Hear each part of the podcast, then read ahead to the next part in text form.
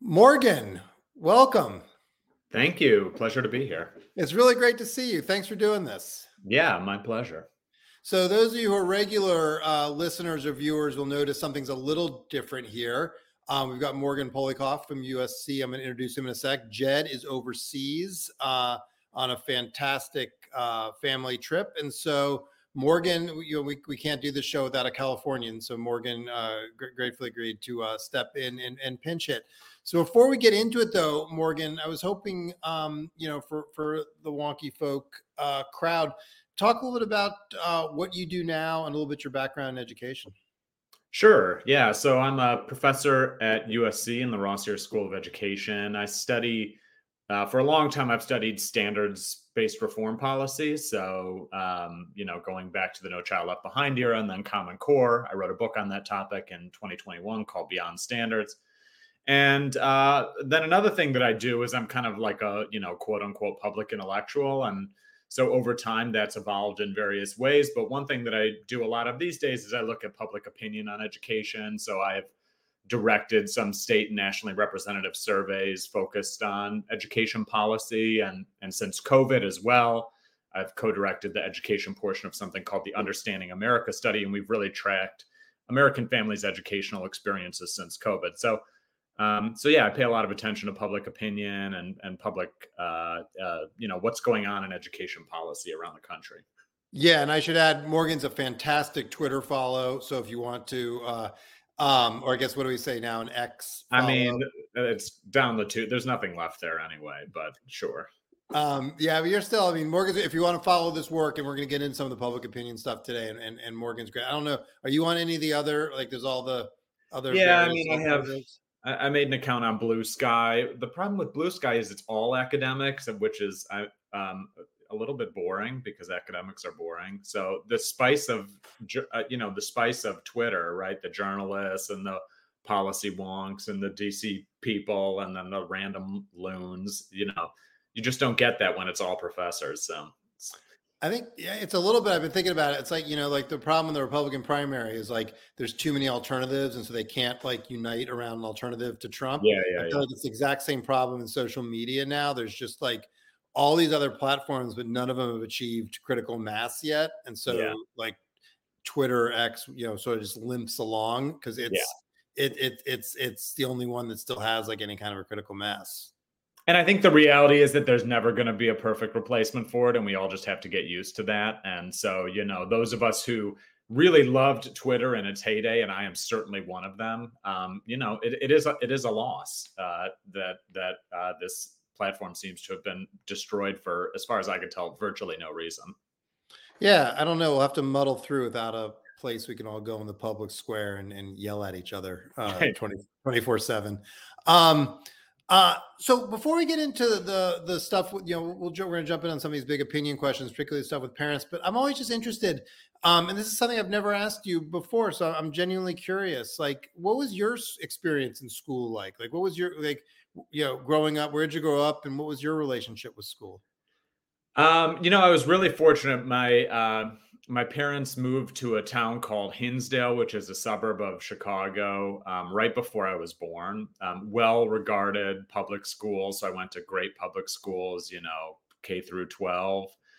And, you know, I mean, I had the t- sort of typical high achieving kid experience in schools, right? I was like always the teacher's pet. I was, I did really well on tests. Everything kind of came easy to me. Um, I, I was very fortunate, you know, that the school system was set up to reward people with my particular skill set. Um, and uh, and went to undergraduate then at a public university at the University of Illinois and started to learn in my education program there about some of the inequities that frankly I was just too naive and unaware to really learn um, when I was younger about our education systems right so you know I lived in a bubble and and I I, I didn't realize it at the time certainly now I do um, but I think you know what what that experience really taught me is um, and then some of my other experiences you know going into classrooms as a student teacher or doing research in schools was just like how unbelievably unequal the system is and how you know the many many ways that it's stacked against um, you know kids from low income families or kids, uh, you know, black and brown kids. And so that's really been a, a motivating um, factor for me um, over the years. And then what brought you to California? Is that USC? That's what. Yeah, yeah. So I so I did my PhD. I started at Vanderbilt, and then I finished it at Penn because I followed my advisor who had moved. And then uh, yeah, and then I got this job at USC. It's the only real full time job I've ever had in my life. Um, and uh, 14 years later, here I am. So um, all right, so fantastic. And you're in that broad bucket of people whose school was like very validating, and it was a place you enjoyed you enjoyed being, and so you you is is that that's what I heard you say?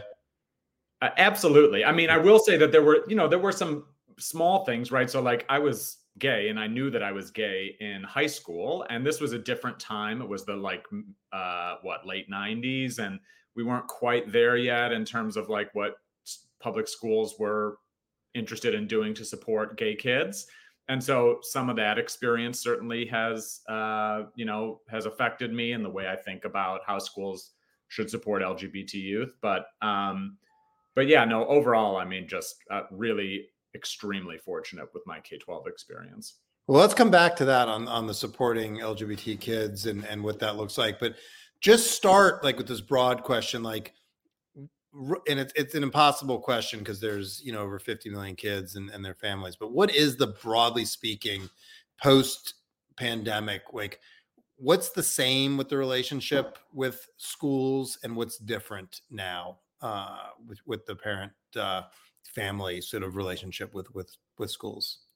Yeah i mean i think uh, what i would say is it sort of um, put into very stark relief the sort of heterogeneity to use a very wonky term in the system in all its different forms right? So one thing that i think that we learned was on average um, and I think we could all agree on this, right? On average, kids learn somewhat less than they would have if they had been in school in person.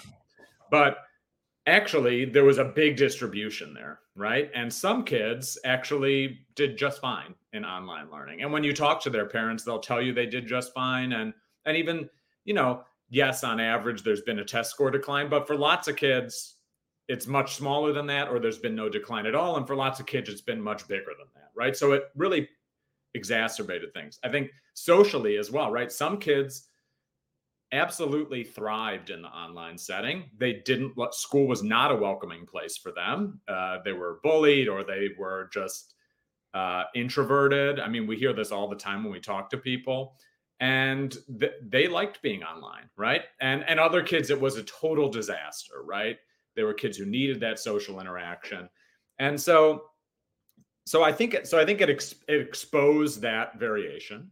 I think it it also exposed the variation in in the ways that schools were responding to things. Right, you know, in those early days, it was it was like it really highlighted the local control issue. I mean, to, to someone like me who pays a lot of attention to and thinks about that all the time, right? Like, um, states a lot of state you know states weren't really giving guidance to schools about what was going on or what decisions they should make. You had 13,000 school boards making these armchair decisions about you know health and masking and vaccines and stuff that they and and even school reopening. And so it just highlighted i think in many ways all the dysfunctions in the system and uh and really you know then uh, it, it just like crystallized um those in in a number of different ways. And so what I what I think that you see is that you know overall people actually think that the school system did okay during covid. I mean if you if you there are surveys that ask parents about that and, and by and large the school systems get decent marks. Um, but there's there's that 10 20% who thinks it was terrible. And that's because i think it was everyone had such different experiences. And for some kids what was acceptable for other kids was a disaster and all that variation was actually within school right uh, all that variation was actually within school not necessarily between schools right so um and it, it's it's i think it's so I, that that that's my sort of high level take. Was, was, some of that politics? Was there like a in in some place where like a social desirability bias around? Because it became. I thought one of the things I thought was interesting. You said like all these schools, these thirteen thousand, were trying locally to make these decisions, and then at the same time what was happening was this like incredible nationalization of COVID and you know Donald Trump was having those crazy press conferences every day and people were looking for like to to to na- national solutions to these local problems and and in that context obviously it got political very fast. Yeah. Um so do you think some of this also in terms of the way people respond and what they say is there's just like a you're, you're, you're, which team are you on and so sort of a social desirability bias around like how you perceive this and what you're willing to sort of look the other way on? To some extent i mean so i would say this i think if you're talking about parents i think less so than if you're talking about general citizens right? And, and one thing that i have noticed recently i would say in some of the opinion data of various kinds is that there's a divergence between parents people yeah. who have a stake in the system and people who really don't or don't have kids in the system right now. I think for parents, when you talk to them, um, whether it's interviews or surveys, you just sit down and have a conversation. They they can be very frank about how COVID went for their kids. They know what worked and what didn't. If they're going to be critical of the system, they're going to be critical of the system, and I think that that's true pretty much whether they're Democrats or Republicans. Um, although there are, I think we're listen, we're all affected by partisanship to some extent, even those yeah, of us who would like to pretend that we're not. Yeah, absolutely.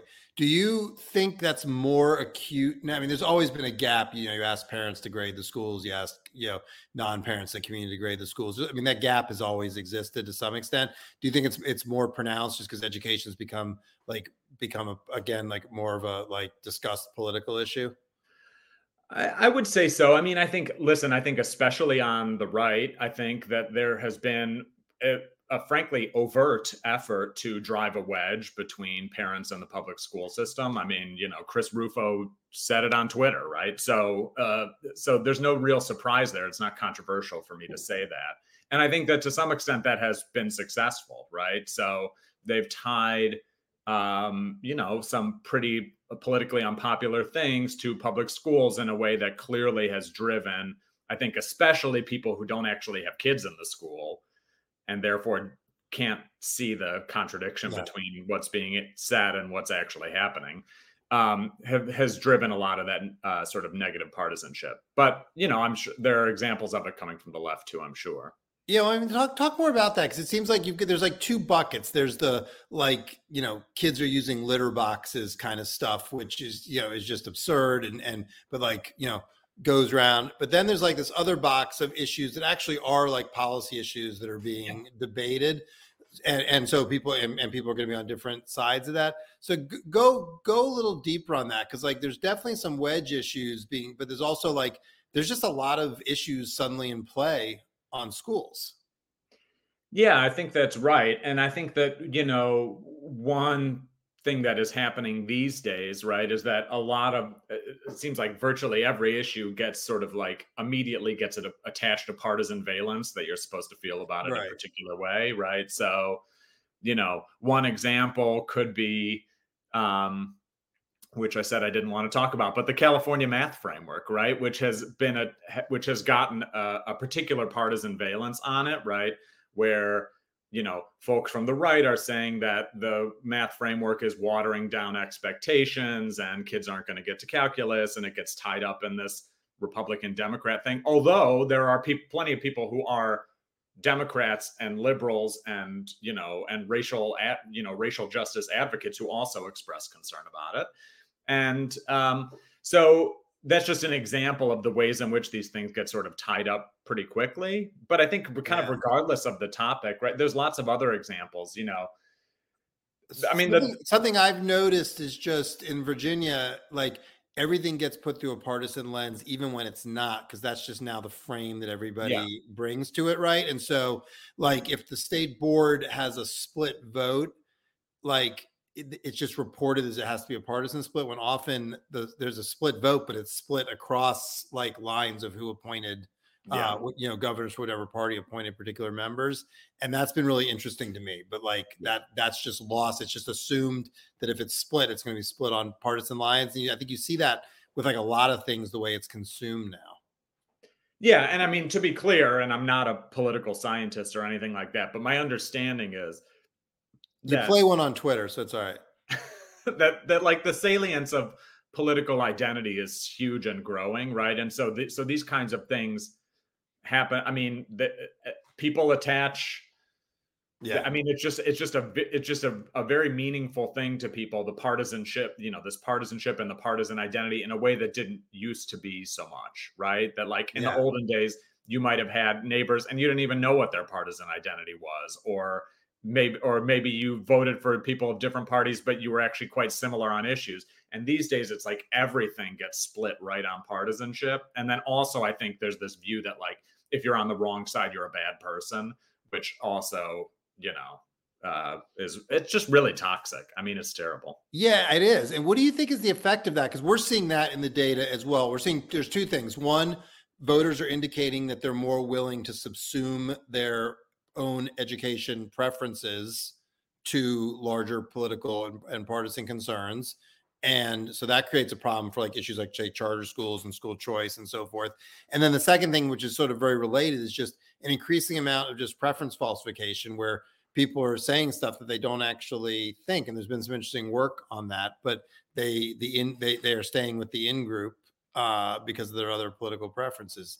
Like first of all do you think those things are happening to a meaningful degree? And like if so what does that mean for i mean you do study education what does that mean for education policy making if we're in sort of a house of mirrors environment like that or political house of mirrors i guess?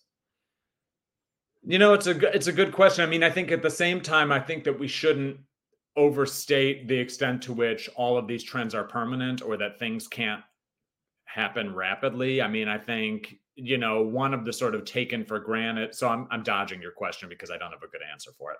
But I think one of one of the sort of taken for granted um, views of American politics in the last couple decades is is about racial demographics in particular, right? And so like that black and Hispanic voters are Democrats. And I think clearly they have been in, in, in national elections, but also I think that, you know, recent election results have showed that black and hispanic Whoa. voters are can be convinced to vote for republicans and and and especially that that that those groups are not a monolith by any stretch right that hispanic voters in certain regions look very different from hispanic voters in other regions that there are that there are effective angles for peeling off those voters and that culture issues can sometimes be effective in that regard and um, so so you know i think there's this sort of view that everything only heads in one direction and i don't believe that i think that that things can change very rapidly you know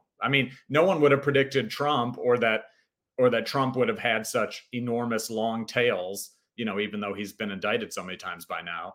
Um, and and he's going to continue to have tails even if he goes to prison or even if he gets elected president again, right? Like, no one could predict that.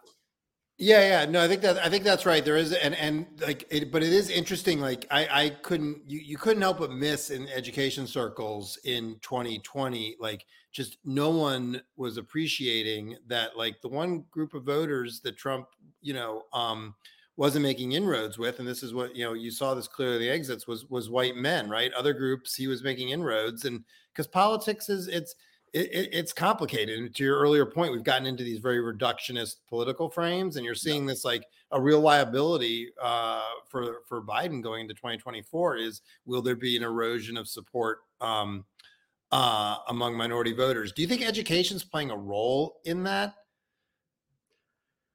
I don't know. I, I mean, I think that there are lots of barriers to education being sort of a salient national political issue. I just think, uh, you know, what even are the national? I mean, what even are national education policies? What role does the federal government play in, on education issues? I think the, just the vast majority of people are making decisions on a lot of other things before they would even come to education. You know, abortion, I think, would be one that like clearly Democrats want to have high salience. I think the economy is one that Republicans, you know, want to have high salience. I, the war, I mean, there's a war in Israel that just started last week, and who knows what impact that could have his age. Yeah. I mean, there's just so many issues to me that come way before education. So is it possible that there are some marginal voters who that really affects their vote? I guess. But as someone who studies education and cares a lot about education, I think it will be really wild to base your vote for president on their education views. They used to ask a question. The Post used to ask a question in their polls, and they stopped doing it. It was too bad. It was they basically would ask you if you were going to vote on a single issue, like would this issue be it? And education was always around 10%. So about 10% of voters said, and then you looked at some other issues like guns, abortion, like much higher percentage of voters were like, I would not vote for a candidate who didn't share my position on this particular issue. Right. It was only 10% on education. It was always a soft, um, it was always a soft issue. But just backing up, I mean, like Hispanic Americans and Black Americans are more conservative culturally as voters. Again, like in our sector, that doesn't show up so much um, uh, in terms of the professional class, yeah. but just overall, like that is it. And our sector is way to the left of, of the median, obviously. Like, so do you think, like, I mean, some of this stuff, it just seems like, and we're seeing some evidence on this you know, abortion is obviously a millstone for the Republicans that they haven't figured out how to deal with yet. But on some of these other issues, it seems like there's a way to make inroads with more culturally conservative voters on, on, on a number of these issues. I think I think so. I think certainly they're trying. Um, you know, and I mean you can see this in the sort of edge case scenarios that Republicans like to talk endlessly about, especially with regard to trans issues, which I think is like you know the case where public opinion is probably the softest. Um, what do you mean by softest? Un, un, un, unpack what, what you mean by that. I just mean in terms of what the public actually believes about trans mm-hmm. people and what they support. I mean, uh, it, not just in schools, but in general. I think there's, I think, I mean, first of all, a lot of people just don't understand what it is. And second of all, I think that, you know, like with you know like with gay rights which took a very long time for there to be majority support for gay rights right? That didn't happen until like what the 2000s the last decade yeah, yeah right? Um uh and it you know and it took ages. I mean you know we were perverts and pedophiles for a very long time and then all of a sudden now we're not right? And you know and uh i think with trans is just another group that um, I think often gets lumped together with gay for political for lots of reasons, right? We're sexual minorities in various ways, and we have, I think, some similar issues. But I think, um, you know, it's not obvious that just because a majority of people supports gay marriage means that a majority of people people supports all different varieties of trans rights. And I might personally support all of those varieties of trans rights, and I do. But I think that you know there are these edge cases that people like to bring up you know at you know young uh, con, um, uh, what's the transitioning for you for kids who are pre-pubescent right? That that would be an example. Or sports teams girls sports teams. God how much are we talking about girls sports teams for what are probably like 10 cases in the entire united states right? And so these kinds of issues where i think yeah they probably can appeal to to to people with more small c conservative values yeah, let's stay on that for a second because I, I do like what the thing that has struck me the the gay rights movement picked like very attractive valence topics. So marriage, like it was basically look, you're not losing anything here, but why shouldn't people have be able to marry whomever they want? You sort of to your earlier point, that issue evolved very quickly. I mean, Obama was opposed to gay marriage yep. when he ran for president in 2008 but it evolved. But it, it, like it made intuitive sense to people um, and started to enjoy the strong support it enjoys now because it's just like, well, you're not losing anything, and why shouldn't people have access to this to this right? And the interesting thing on the trans issues with schools is it's really difficult issues. So we, you know, we've picked the two big ones are this issue of should schools conceal transitions from parents, which polls absolutely terribly. I mean, I'm sure you, you've seen the polling, and then sports. And it's mm. like these are not necessarily. Meanwhile, like 70% of people say you shouldn't. Ha- there should be anti-discrimination policies in place to protect trans people and trans kids. Like that's like a you know a strong majority position right now. But instead, like the targets have become these like very divisive issues where the public's not there, and the case can actually, in my view, be be hard to make. The case the case of athletics is a tricky one at the level of like really elite athletics. Yeah. Um, and it's like it's like they've they've they've good successful movements pick really smart targets, right? And like Martin Luther King was like brilliant as a strategist on picking really really smart targets. Gandhi did that, and they've picked like some unpopular targets, which are not only to your point making it toxic, just are also making it like politically just throwing up headwinds. Do you? I mean, do you see it like that? Um, yeah. I mean, I, listen. There's. It's clear that, as you say, right, that movements pick targets, and some targets are are you know are are better and worse from the standpoint of being defensible. I think to the general public and you know, and in terms of where support is headed, in terms of like appeals to fairness and people's basic values, absolutely. Um, you know, and some of these issues I think are are legitimately tricky, right? I mean, both of those issues that you raised are legitimately tricky. As an as a gay man myself, I can say that I was out to friends in high school and I was not out to my mother. And if my teachers had taken it upon themselves to tell my mother, that would have been bad and very traumatic. Even yeah. though my mom is fine and wonderful, right? And like came around and but I was not ready for that. And I think that that would be a disaster, right? And so it but on the other hand, I understand the other side of the argument, right? What sounds like concealment, you know, could be seen by the educators as they're protecting the interests of kids. Of, and, and they're, they're just. Let me ask. Can I ask you a question? Yeah. I appreciate and look. I, first of all, I appreciate being so candid on this and and sharing. Like you, you've twice now shared like real, you know, personal aspects of your life. Like, is part of I like I don't think most people support a policy of sort of outing a kid. So finding out like Morgan might be gay, we should tell his parents. But the issue is like, are schools going to actively transition kids, like give them counseling, things like that. And like it seems to me part of what's happened as these issues have gotten more and more um, toxic and heated up is like just that gray area that schools operate in, which is not just about gay kids. It's about a yeah. lot of stuff that kids are doing as adolescents mm-hmm. that schools are kind of aware of, but not necessarily formally aware. Like we, because some schools went way over the line in terms of respecting the rights of families in that space, we've now like shrunk the room for discretion. It's become like a much more freighted conversation. Whereas before, you, you just wanted a little, you just, you just wanted a little bit of space, and that was like a, that was like a healthy thing. Do you? I mean, do you? Do you know yeah. what I'm saying? Does that make sense? Yeah, it does. I mean, uh, as I said, and I and I believe this. There's just not an answer here that's going to satisfy everyone. And uh, and I do think that you're right that with the sort of in a, it, you're right in an extremely obvious but nonetheless worth saying way, which is picking out positions that people really don't like on average, and then you know forcing uh, conformity to those positions. And if you don't agree with those positions, that you're a bad person and a heretic. That is not a good strategy.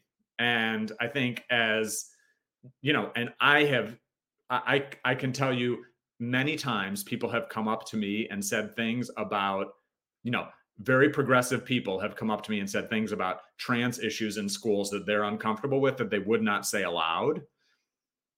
Even, you know, I mean, even I'm having a little bit of un- discomfort about having this conversation with you because I'm thinking that um that someone might take a sentence out of context and use it to attack me. And uh and you know that's just the reality of the situation. And, and i'm aware of what i'm saying all the time right?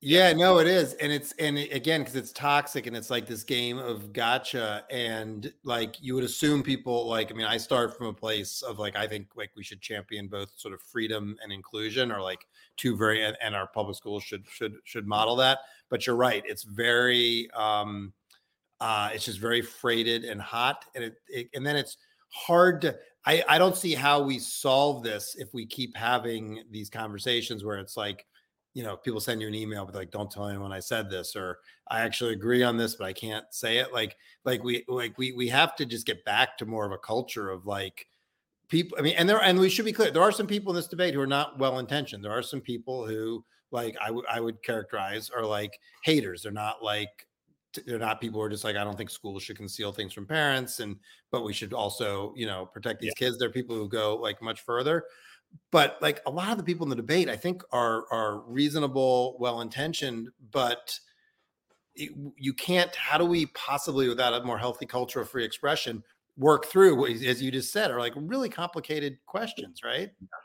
Yeah no and i mean i think that you know, to some extent, I would say what we need are some good models, right? We need models of policies and practices that you know that, that bring people together rather than dividing them that that you know that are broadly supportive but do protect the interests of children um, and and i don't know you know these are very difficult questions right and yeah. so but I, I do think we need some of that right rather than you know, turning, you know, calling something a book ban or saying that you're trying to indoctrinate children, sort of both of which are kind of not really true most of the time, right? Like, what is a yeah. reasonable policy on, like, what should a history curriculum include in terms of, you know, the rep, you know, the contributions of people of color, right. the contributions of women and LGBT individuals, you know, all kind, all these difficult conversations. We need models, right, that we can react to that are real.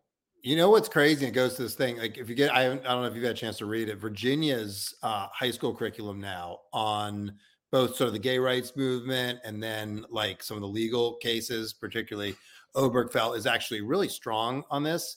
But because it's Virginia, nobody like everybody. For your point, everybody's so in their corners, right? right. That people just uh, assume a set of things, which brings me like I like the work you do I think like one model is just how do we get back to analyzing things sort of as they are, not necessarily the rightness and wrongness, but with public opinion, just being like, here is the landscape, here is what people think, here's the political behavior we're seeing without immediately getting it freighted with like who's right or wrong or what we believe. I feel like we've lost the ability just to say, hey, you know what? 20% of people think this and you may think that they're the correct 20% or they're the wrong 20%. Yeah.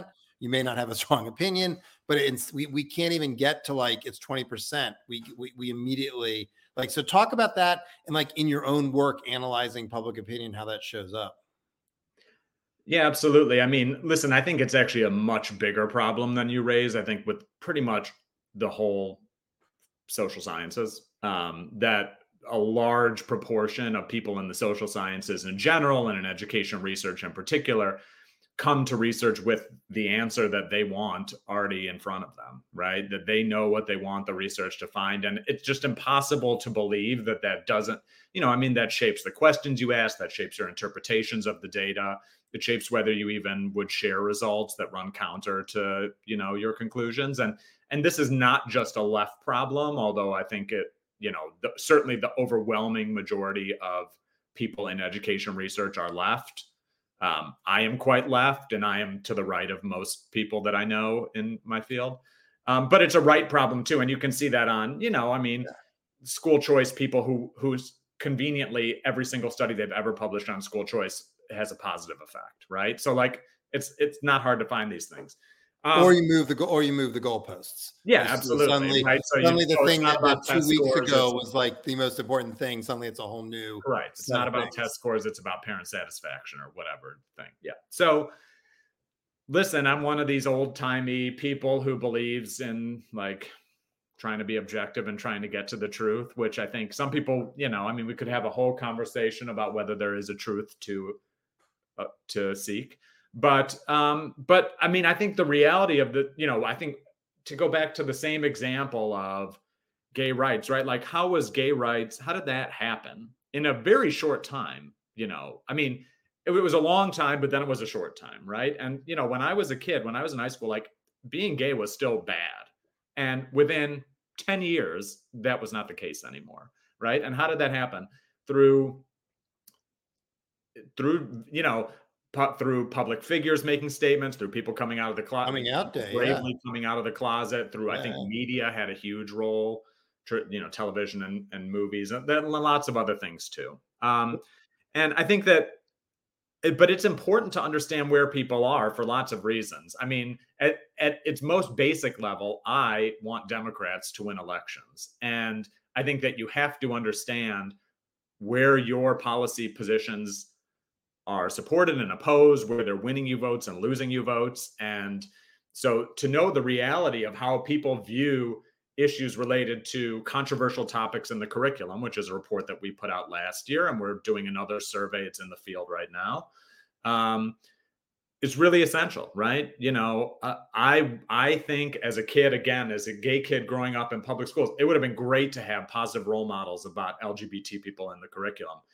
I think people actually are pretty supportive of that for high school kids, but they're really not for elementary school kids. And even for role models, even I think the contributions of LGBT people is one topic that can work in elementary schools, but you know, in general, other kinds of LGBT related topics like the you know same sex couples or uh, you know children with same sex parents, people are squishy on that for elementary kids, and so and that's a challenge, um, and and I think that that will change over time. And I think that there are probably more specific examples that you could come up with that people will be comfortable with, even if the, they're not comfortable with the broad category. But yeah, absolutely, it's important to know these things um, if you're gonna, you know, if you're gonna drive change, and I think, and just also, it's just important to know the truth of things. It's, it's a good way for me as a as a as a, a, a gay college professor in Los Angeles who's in the most ridiculous bubble you ever you're saw. You're the median. So you're you're telling me you're the median voter in the country. All right. Yeah. Exactly. It's important to get outside your bubble, and actually, data gets you outside your bubble if you let it. Yeah, no, I, I, mean, I think that's like super. We use a book sometimes that, that you know, that this uh, Julia Galef wrote this book, The Scout Mindset, and, and like just this idea that like you need an accurate map. It doesn't mean like if, if you just agree with whatever public opinion is, you're a windsock. It's not. It's right. not about that. But it's just like you just need to you need to know, and to your point, to win elections, whichever party you're in, you need like an accurate view of the landscape. I was like the the Democrats, I think they underestimated um, how popular some of DeSantis's early childhood policies were, and then mm-hmm. consequently they were out of position for when he overplayed his hand on extending all that stuff to high school. Right. Like they, they, and like if if if you had if if you had actually analyzed the public opinion properly, you would have been in a better position to attack. And instead, they, you know, the Democrats came off like the boy who cried wolf. Yeah. With some policies that were like DeSantis said, like, you know, I've said this before. He has no limiting principle, and so he like staked out some like really unpopular ground. Yeah. Yeah. Absolutely. Yeah, I agree. Um, so okay. So in your own work i'm just curious like when you're working with graduate students and you're like how does that show up? How are you like because i think you're i think the way you describe the situation but it, it is everybody gets upset when you both sides but it is both sides yeah. like are are doing all kinds of um really sort of motivated reasoning around stuff. So like how do you in your teaching and work with students in your work like how do you guard against that um, I mean, the thing about me is that I am like very authentically who I am at all times. And so it's very hard for me not to, it's very hard for me to do anything other than what I just described, right? So, like, I'm, you know, we did this controversial topics report, I think last year. It definitely came up with some conclusions that I wish were not true um, about what people think about LGBT topics and race related topics in the curriculum. But that's what the data showed, right? And so now there are ways to write about it in, uh, in you know, in ways that, um, I mean, the thing is this, right? So, like, we put out the report. I think it was pretty straightforward, and I think you know tells the story of the data very accurately. And then it's another thing to then go write a commentary about your concerns about yeah yeah. those conclusions right? So like as an example one of my former students who's now a researcher at, at the center that um, i work with he wrote a piece about the finding that that parents basically think they should have more control and be able to opt their kids out of lessons they disagree with. And he wrote about how logistically that's unworkable and it would be a disaster for various other reasons as well. And and i fully i didn't co-author that with him but i fully support his argument and agree with him on that topic um, but that's different from writing in the report what it is that the data actually show. Right, right. And, and so, you know, I mean, listen, I have opinions. Clearly, if you follow me on Twitter, you see all my opinions. But I think what you, I think what is hopefully also clear is that I'm a straight shooter in terms of what the data show. And I just model that for my students all the time because that's just how I, I can't, yeah. I can't do it any other way than that. Well, it's the sign. I mean, they used to say like, you know, keeping two opposing ideas in your head is a sign of a first-rate mind. I also think, and this is a compliment to you, I think the ability to actually do that and to sort of go between those two roles, like, yeah. is is is the sign of a strong mind, and we just don't have enough of it in the in the sector. And sometimes you just want to know, tell me if it's raining or if it's going to snow I don't really care about your views on the weather. I just want to know what's going on. I don't really care if you like sunny days or rainy days or whatever. Um, and it's harder and harder to sort of get that kind of accurate forecasting, which we need. Which brings me to the last thing I want to talk to you about before I let you go. You've been really generous with your time. There seems to be a disconnect between what we're seeing show up in a lot of data. So state tests, NAEP tests, various commercial formative assessments, you know, MAP and um, you know, curriculum associate stuff and all of that. Huge disconnect between that and what parents think. Yeah. So you study this, and as we now established, you have a first-rate mind. So tell us what the hell's going on. Yeah, it's this really remarkable finding, right? So if you ask experts, for the most part, not all people, but experts are really concerned. You know, we're talking about learning loss, we're talking about decline, historic declines on NAEP or or or pick an assessment. Um, and and not just test scores, right? It's other stuff too. It's behavior and attendance and lots of different things. And then you ask parents about it, and we've done this on our surveys, but other people have found it too. And, and parents just aren't that concerned. Um, on average, they're not that concerned. In fact, I've seen a few different surveys. I don't know if this is true across all the surveys I've seen, but I've seen a few different surveys that say where parents actually say my kid's better off than they were before COVID. More parents will say that than say the opposite. And so, what is this about? Uh, the test score thing, I think, is is to some extent the most obvious of those, which is how would a parent know that their kid is worse off than they would have been if COVID had not happened? Right? That's this unbelievably complex counterfactual that, like, totally. how would you know? Right? At most, what are you going to see? You're, you might see percentile ranks and you might if you went to last year's score you could see how their percentile changed or you might see like they were above proficient and now they're below proficient if you were paying any attention to that.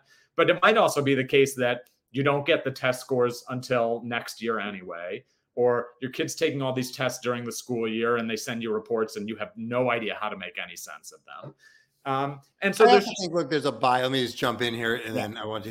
I think there's a bias there. People have trouble admitting that they're like on the wrong long distance plan, or that they like didn't buy the car that was probably the best car for them to buy. How I think it's, as a parent, it's just incredibly difficult to be like, oh yeah, we made some choices here, or or my kids were party to this, yeah, yeah, yeah. set of public choices, and it's really bad. And it, I just think that's like a hard thing as a parent to bring yourself to.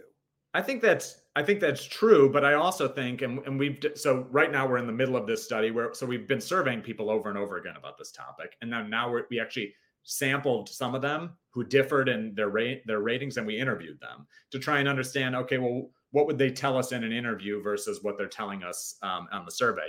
And I think the reality is um, that I mean, yes, you're right. It's hard for parents to say, "Oh, my kid was really harmed," but but but for the most part, they actually think that once kid, the vast majority of parents that we've talked to think once their kids got back in school, things were pretty much fine, right? And they got back on track pretty quick, and you know they're doing just fine. And you know one reason is because they're getting signals from the school that the kid's doing fine, right? The grades yeah. are really high. If anything, the grade inflation is you know making the grades seem higher. There are definitely some parents who will say, "This really screwed my kid up in various ways." I think for the most part, those are non academic concerns. They are behavioral concerns or child well being. The kid had mental health issues that cropped up during COVID, things like that. There are some who will say, yeah, my kid's achievement declined, but I just don't think that there's there's not a clear signal to parents about that at all. And uh, and there probably never really was, but certainly the very, you know, this this very um, important point about how the kid is doing relative to how they would have been doing if it had not yeah. happened. Just no one has that kind of information, right? And so why would we expect them to be aware of that? And then why would we expect them to act on that by enrolling their kids in interventions or by pushing for various policy changes? It just doesn't make any sense.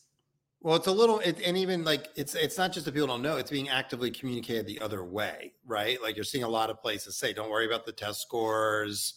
Where you know, the, it, it's it's if you go on Amazon, usually it's either number one or number two. The most popular book is this book on street data, which is uh-huh. basically a how-to for how to like clutter up the data landscape so much that parents that you lose the noise signal ratio just right. gets out of whack.